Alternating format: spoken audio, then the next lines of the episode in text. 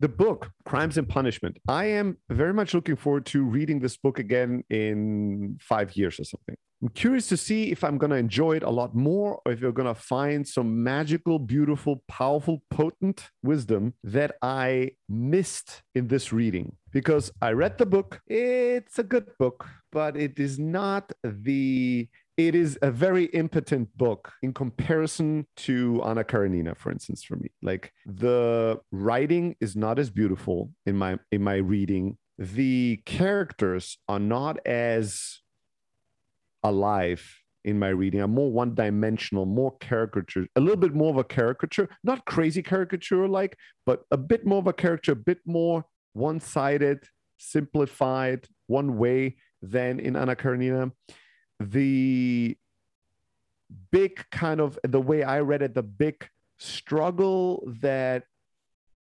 Dostoevsky is putting on paper here. It's powerful and rings true to me, but funny enough, maybe because of the way he is acting it out, to me, in too many ways, felt drawn out in an unsatisfied way, where there's a lot of big chunks of that book that I was not enjoying reading and didn't miss and didn't sense why they mattered and how they played an important enough role. They all played some role, but there was a lot of throwaway for me in my reading. A lot of this is now 40 pages, it could be four, and I don't see the value of dragging me through this in such detail, no matter how I look at it. Again, could be totally different in my next reading, but this reading, it lacked that. To me, this was good where some other books are like masterful. I, I, I didn't sense that, but then I feel like it is a book that has such a powerful name that maybe the mastery just you know was not there for me in this reading. The, there were parts of it I have to say that were riveting, right? Parts of it where I was really sucked into the insane inner war of Raskolnikov, who is the main character who's committed the crime and the, this constant you know hanging thread of i'm about to be caught. I'm about to be caught. And the he is a main character constantly putting himself in the most dangerous situation and he's just unreasonably playing with fire again and again and again. And at times it felt annoying to me and untrue and it was like this is too much i'm not I don't care about the character enough to care what happens to him. So then it's very tough for me to be really like along for the ride. And other times it was so fascinating or so riveting that I would, eh, if I wanted or not, I had no choice. I was like along for the ride of the the thrill of it.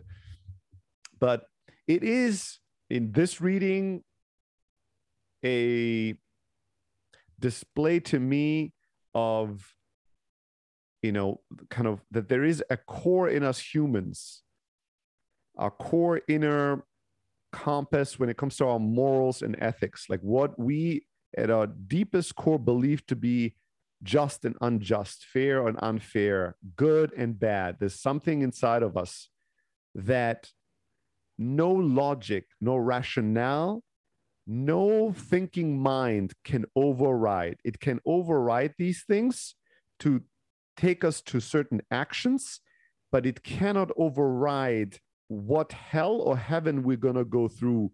Since heaven or hell is a place we create within us. And if we think we're on the wrong side of life, of goodness, of honesty, of righteousness, of justice, we will create hells and punish ourselves to the maximum degree, no matter how much our thinking mind can find excuses can find glory, can find flattery in telling ourselves some theory why what we're doing is good.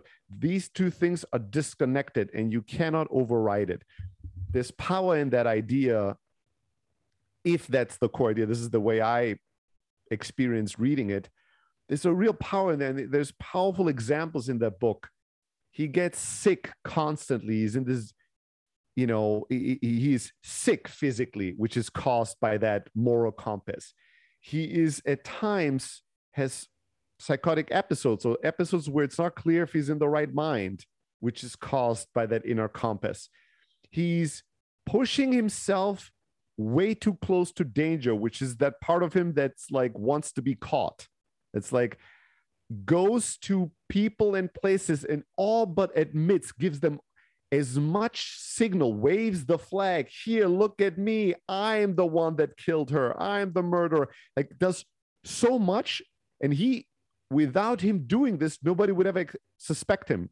But that doing starts creating suspicion and then starts creating in the external world people chasing him or looking for him or thinking that he's the one that did it, although there's no evidence for it.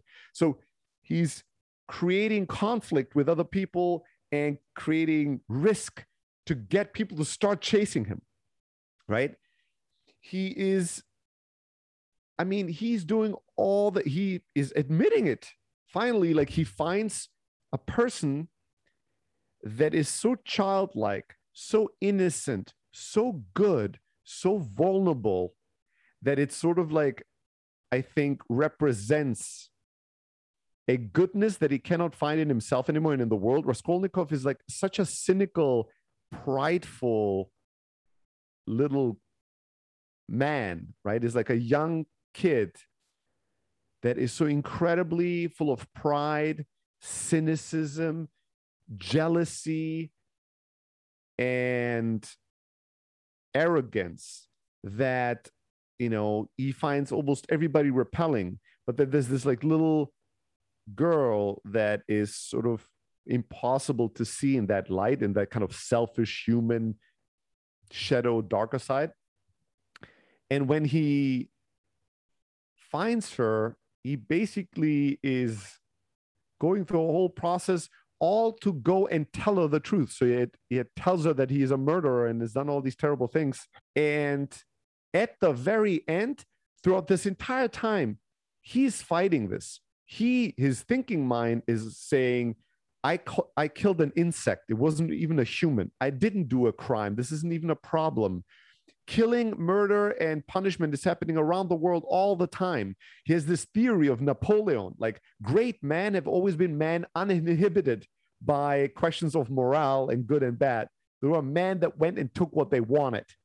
And I wanted to see if I was a man like that, right? If I could just go and get my, do as I want it and take over the world without a fear of what other people think and if it's good or bad, who gives a fuck?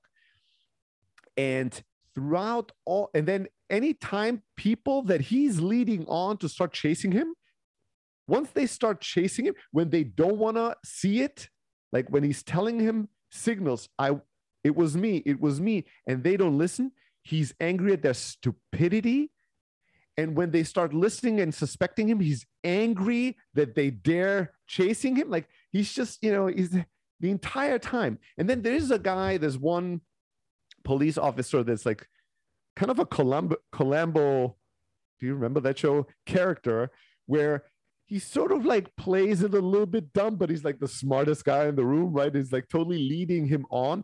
And Raskolnikov is very intelligent. So he noticed, he knows instantly that this guy is playing games with him and he's trying to irritate him to make him do things and say things. And so they're playing a cat and mouse little chess board game, you know, of like how they treat each other and how they communicate to each other. Eventually, at the very end of the book, once somebody else admitted to the guilt, admitted to the murder, although he didn't do it, and said, I was it, like, just put me in the jail. And there's no evidence. And everybody's like, ah, we're crazy to suspect you. That officer goes to him, sits down, and at first is apologizing for you know everything he led him on. And then this is a brilliant part. There's a few parts in the book that i really thought were brilliant writing and really amazing scenes and at that the entire time raskolnikov is like could it really be that this brilliant guy is so dumb that he's now believed that it wasn't me? I just kind of like can't quite believe it but this officer comes across so honest. And then in that very moment where he's a he's about to believe him that officer winks at him and basically tells him I know who murdered him. It was you, right? And there's you know, no way to change that fact. And then that officer tells him, listen, I have zero evidence against you. And all the behavior points against you. And I would have such a difficult time to put you behind jail. And I'll tell you what, I know you're going to end up in jail. And I know that you're going to end up giving up yourself. You're going to show up at the police station one day and you're going to admit to the guilt. And Raskolnikov is like, you know, out of his mind, angry and thinking, "This I'll never do that. Right? This is never going to happen." And he goes through all kinds of considerations. Many times you suspect he's playing with the thought of suicide, right? He's going to take his own life. Or you think he's going to kill some more people, or you think he's going to run to Siberia to, you know, be gone. But eventually and finally, at the very last step, he goes and admits to the murder. And even how he does that is incredibly conflicted and cowardly. He goes to his mother and makes a whole scene. It just he goes to all the people that love him and basically makes them get all emotional and afraid for him. And even himself, as he leaves these people, because at first he goes there to talk to them, like whatever, let's say one final time. And then when they get all emotional and like are loving him and want to be close to him, he gets so enraged because he hates that they still love him, that they still want to be close to him. His sister finds out finally that he's a murderer and she still loves him and he's like he, he's enraged. He hates her for it right? And he himself is wondering every time kind of in a half delirium why am i going to these people before going to the, like he started walking to basically go to the police station and he's taking all these you know all these uh, extra routes to go to his mother his sister this girl like all these people and to tell goodbye and he says, Well, what I want, do I want their love? And it's like, No. He's like, What I want is their tears. Like, I want to see them cry for me. And he's like, What a coward I am. What a little, like, you know, he's like, all full of self hate that he's so weak that he wants to see these people loving him, you know.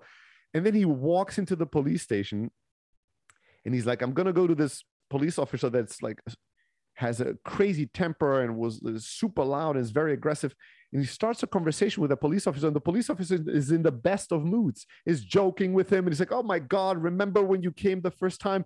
I even suspected you for a moment. Oh, it was so crazy. How are you doing and he's like super nice.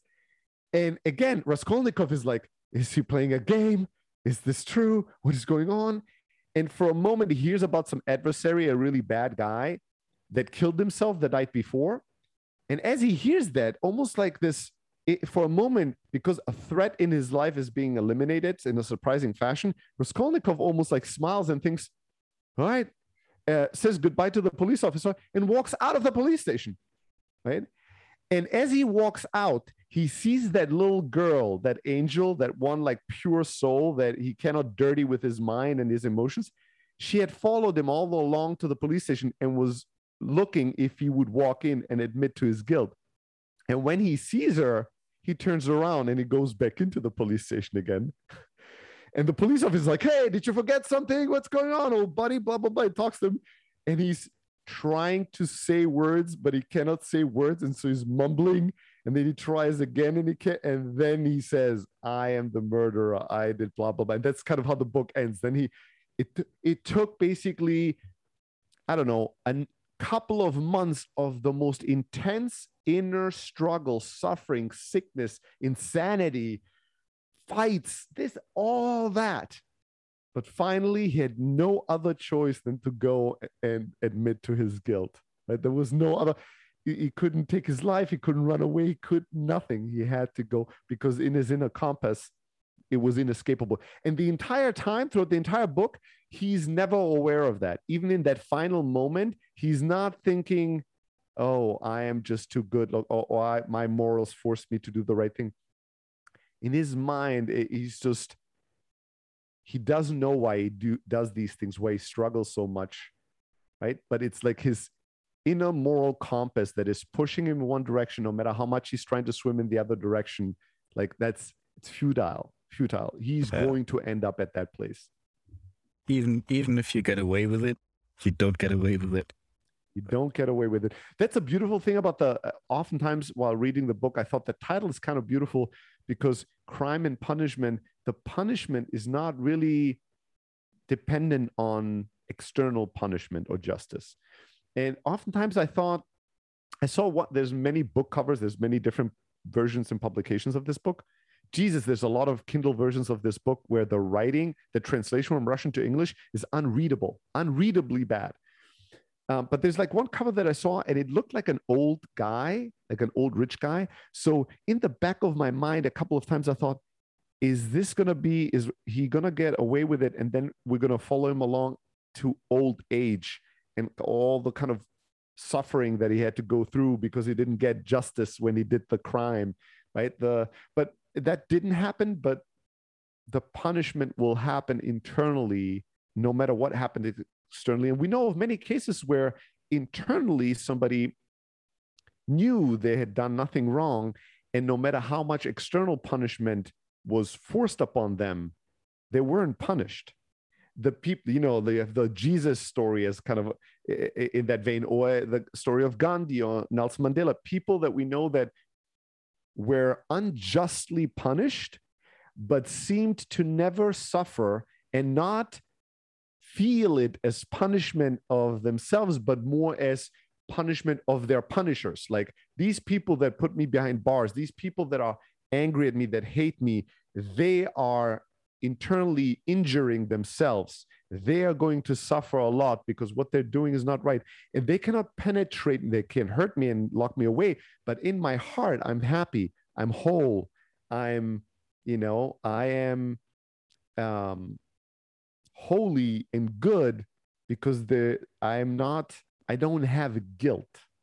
I haven't done anything. There's no guilt. There's no shame. There's no doubt in me. So no matter what you do to me, you're doing these things to yourself, really. Like you're not doing them to me because you are the one committing the crimes, committing the injustices.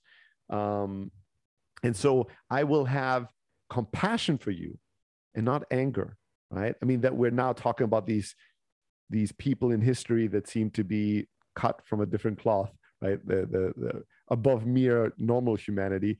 But and, and even, even they, they, they had to work to arrive at that, right? It's yeah. not like, it's yeah. not like Mandela was all from day one in prison, be like, yeah, I'm happy. he went through some and dark who, times. And who knows, uh, with some people like Mandela or Gandhi, we have more history to tell us different versions, more details Eh, eh, even with those people, who knows how they felt inside, what really was happening inside versus what they showed through their actions or their words? It's so tough to say.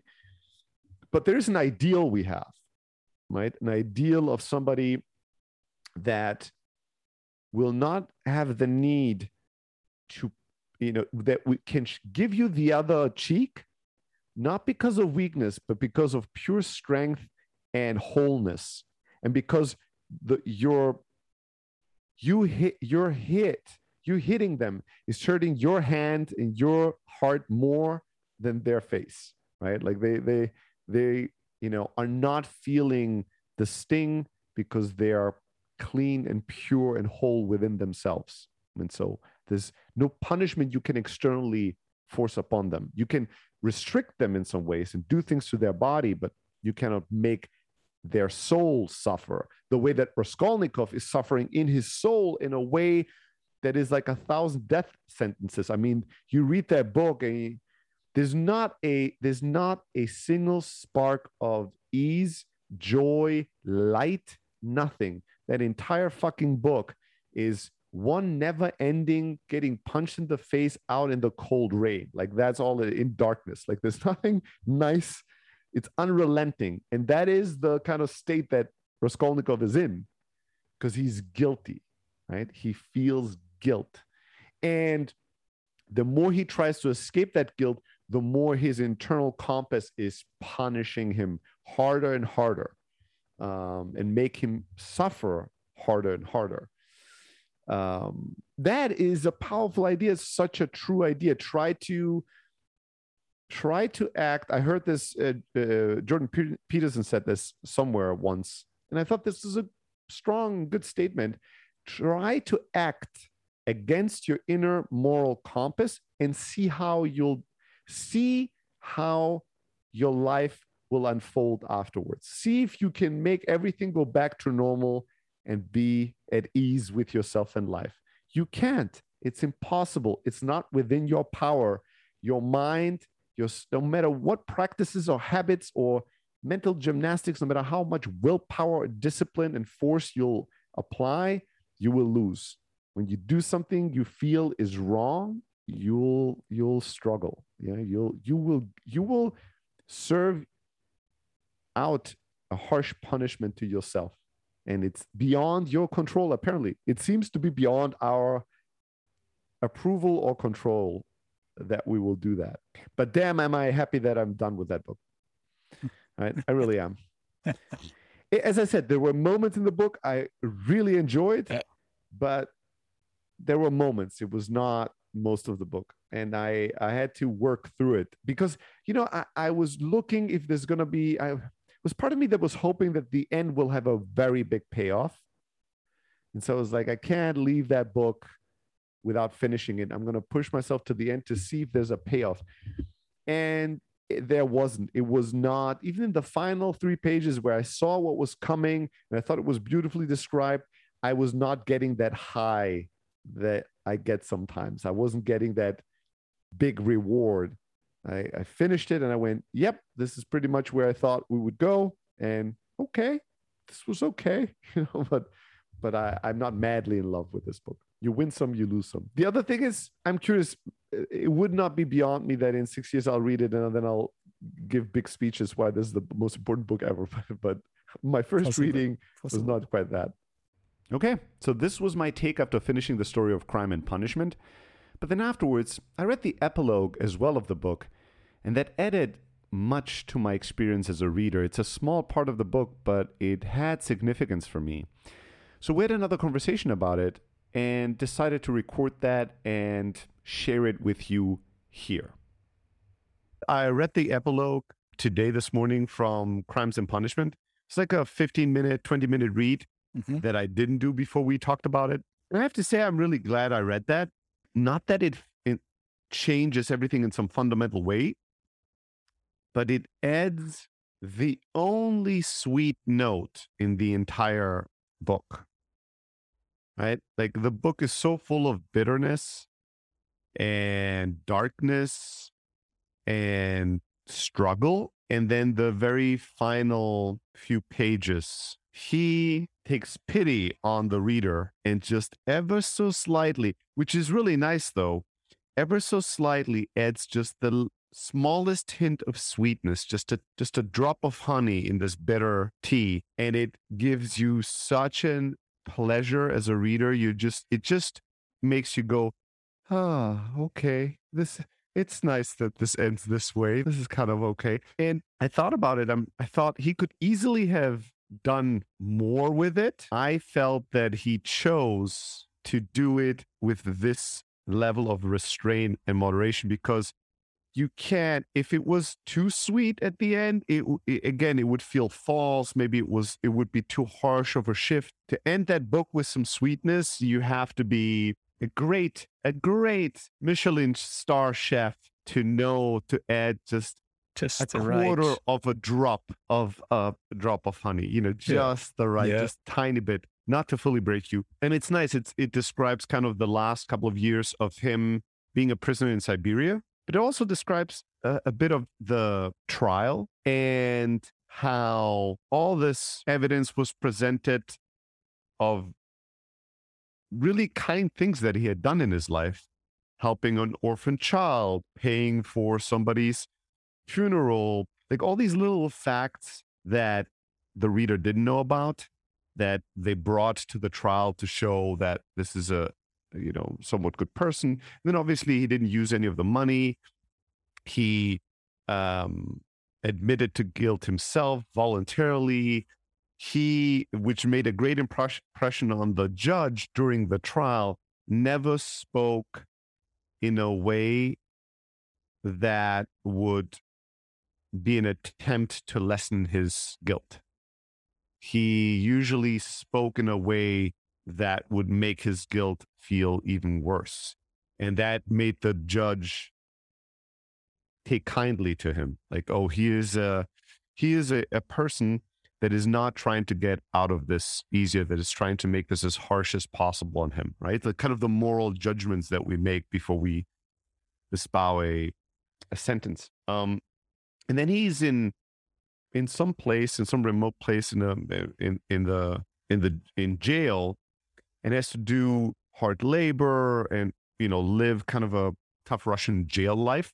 But even there he it, it, seems like his suffering is continuing in the sense that he's taking zero steps to try to improve his life there to make it slightly gentler or nicer. Like he could try to find a good spot to sleep and uh, a little bit better this a little bit better that. But he's actively resisting doing any of these things so he sleeps at the worst spot and he's like making himself more miserable during his sentence which makes the this is also an interesting fact which makes all the other prisoners hate him with vengeance. He never talks to them, he never does anything, but they all despise him, right?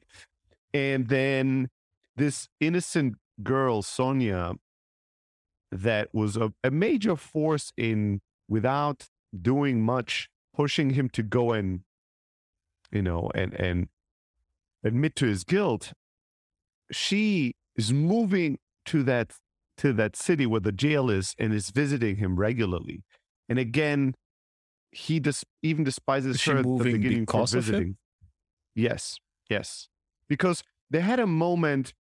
See, one thing that happens in the book is that at some point after the murder, he gets some money from his mother and he's on the street and sees a drunk man being trampled to death by some by a carriage and it's a man that he recognizes. It's a drunk man that he meets at a bar before the murder. That, by the way, is one of the most powerful pieces of the entire book. Like, if I could only read one thing, I probably would read that part or would recommend that part because he walks into a bar to sit down to have a drink and he's like marinating on this murder. He's thinking about should I do it, should I not do it? So he wants a bit of alcohol and he wants to be kind of in thought. And then there's this drunk guy that sits next to him and starts talking. And it's the kind of drunk person that is very verbose and that tells you all these stories, but is also kind of compelling. So it's hard for you to pull away from that person.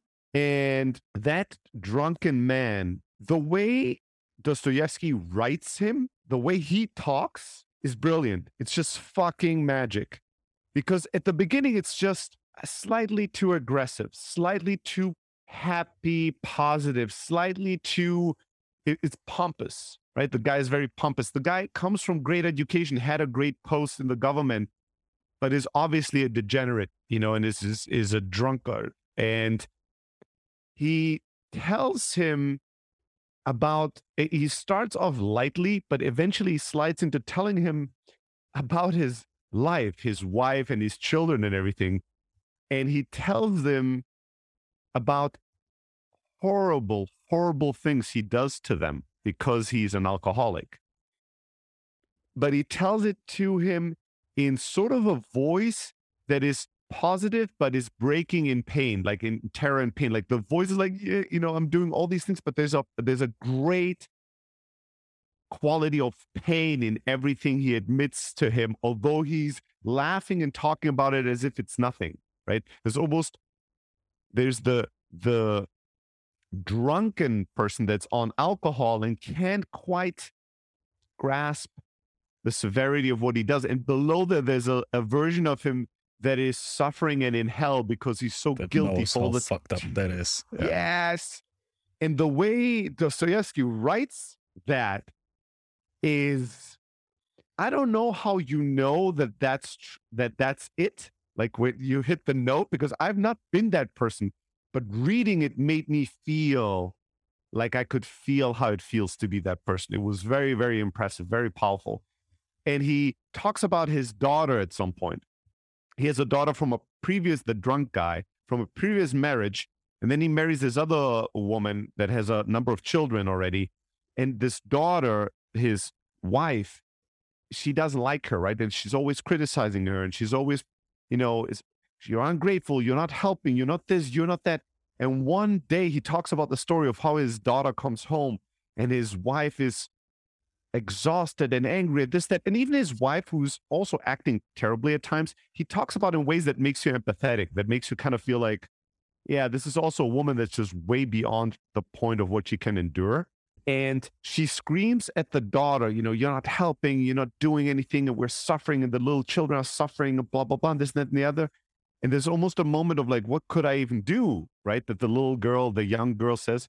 And without saying go and prostitute yourself. There's sort of a, you know, even she's like, you know, I have no means, no skills, this, that, and the other. And she's like, well, there are ways that women, young women, you have youth, you have beauty, and there's women that make money for their families this way, whatever, whatever, whatever. And it goes back and forth, and eventually the daughter leaves. And then late at night, at midnight, she returns and throws money on the on the bed. And the way he describes the wife falling on her knees, crying and kissing the feet of the daughter, and then the daughter crying, and then them being all night long hugging and crying in pain for what the daughter just did is just like, holy fuck. You know, that's whole scene, the whole, that whole part, the way he writes it is so powerful, so powerful. You don't know who to hate and who to love. It's just such intense humanity in those few pages. And it's told in this, you know, red cheeked, jovial, happy, drunk, but with this severe pain, you know, in the way it's told. Incredible. That girl is Sonia, is the girl that that Raskolnikov basically falls in love with in some way. And so what happens, how they reconnect, is that a couple of days after the murder, he he sees the drunk guy getting killed by a bunch of horses and he is stepping into this helper role and is telling them i know where he lives. He lives over there. I met him a couple of days ago and they carry him into the the room where he lives with his whole family. He's bleeding and all that and raskolnikov in that moment is has money in his pocket from his mother and it's basically like i have money. Bring the doctor. Bring this. Whatever it needs. We need to save him right and so all these people come and he eventually dies and he gives all the money to the wife to pay for all the expenses and the funeral. That's how the daughter, Sonia, gets to meet Raskolnikov. So for her, it's like, my God, this angel, this guy came and cared for my father and is paying for all this and is there for us. And only later, you know, she gets to find out that much later that he murdered people. And so she's in, she at some point Raskolnikov, before he went to admit his guilt, is asking her, Will you leave me? Will you abandon me? And she says, No, I will forever follow you. I will never abandon you. So he goes to jail and she follows him to some town nearby and works there everywhere and goes to visit him. At first, it vexes him, right? At first, it, it, it actually irritates him. Why is she coming? Why is she still there? Like, no matter what the fuck he's doing, she's not she's not stopping to love and care for him. But then uh, one time she's sick and isn't coming anymore, and all of a sudden he's going in a panic and needs to know if she's all right and you know ask everywhere around and you know is, is, getting sick himself until he finds out that okay she's fine and all the inmates love her and are gentle to her and call her mother Sonia and she becomes this like good force in the jail where she brings messages from families of people that are in jail or gifts or whatever and uh, receives and, and, and, and, and sends messages. And eventually Raskolnikov is somewhere outside in some field doing some work and there's a, a big lake and on the other side of the lake he sees some like some kind of a tribe more tribal people that live more in nature, right? They don't live in the in the in the cities, travelers or whatever they're called. And he watches them from afar, and for the first time has this sort of almost vision, maybe of his future life. It's hard to tell of a free life, free of society, free of all these theories and ideas and prides and passions, just being simple people that live in nature and live, you know, freely and in that moment, Sonia appears because she's visiting him. And he turns around, and basically, that's the moment where he sees a future for himself and he admits his love for her. So he falls on his knees and kisses her feet. And, sh- and she instantly knows what it means. They don't say what it means, but they both instantly know what it means. Basically, it means I love you and I want to be with you when I get out of jail. And he only gets eight years because of all these circumstances that made the judge be more kind towards him. And then describes basically how this is the rebirth of Raskolnikov, the beginning of a rebirth where now seven years in jail feels like nothing. and there's hope and a vision for a future and a love in his heart. And for her, it's like, wow, this, you know, she feels that there's a future and love and this, that, and the other. And then Dostoevsky writes, if he only knew how much more sacrifice, difficult he, difficulty he will have to endure to transform into truly a new okay. life. But that's for another time, a story to tell for another time. This story concludes here, basically, right? And, and ends it. Beautiful, like a really gentle, beautiful, but not at no point false. At no point do do did I as a reader feel that now he's trying to just pander to me because he's treating me like a child, right? Like the reader, oh my God, I think I, I punch, punish them too hard. I give them too many harsh situations. Let's give them some nice little thing so they feel good. The way he writes it is very gentle. It's very calm. No great emotion. It's just like a, it's almost like a little breeze of air when, you know, maybe you were too hot or maybe a little bit of a ray of sunshine when you were too cold. It's just very, very well measured. I was grateful. I thought, yeah, I needed that. Like, this is a much better way to end the story than him just walking to the police station and yeah, admitting his guilt. So that was kind of nice. You know, and then right after that, I went back to read a little bit about Dostoevsky and about his life. He is a young man was involved in some like radical groups kind of passively and then was thrown into jail and was sentenced to death. And they they uh, put them out on the street and we're all like we're putting blinders on them and we're a shooting squad we're about to shoot them. And in the final second before shooting them a messenger arrived and told them that whoever gave them the death sentence changed his mind and they just have to get off to siberia to work you know that now that's a, an intense life experience right yeah, right there and then he he was shipped off to Siberia, and I think it was in a prison there, in a diff- very difficult prison for you know whatever decade, and then got out. And he had a tough life and experienced a lot of dif- difficulties. But one of the books that he wrote, I instantly downloaded it because now I'm so curious for it. One of the books that he wrote is called The Idiot, and is apparently the idea came to him based on that experience of almost being shot but not being shot because as he was waiting to be shot, he thought about even the dirtiest and sickest beggar on the street would be somebody he would want to change life with, just to be able to feel the air, the sunshine, to be alive, yeah, to to to be receiving the gift of life. And so in that book, it's basically about some guy that experiences a situation like that and then is so drunk and grateful on life that at all times he basically looks and seems like a total idiot because he's just like always giddy and always drunk and always so grateful and always so okay with everything that he's like a you know appears to be a great idiot that that's kind of an interesting an interesting idea i find for for yeah. a book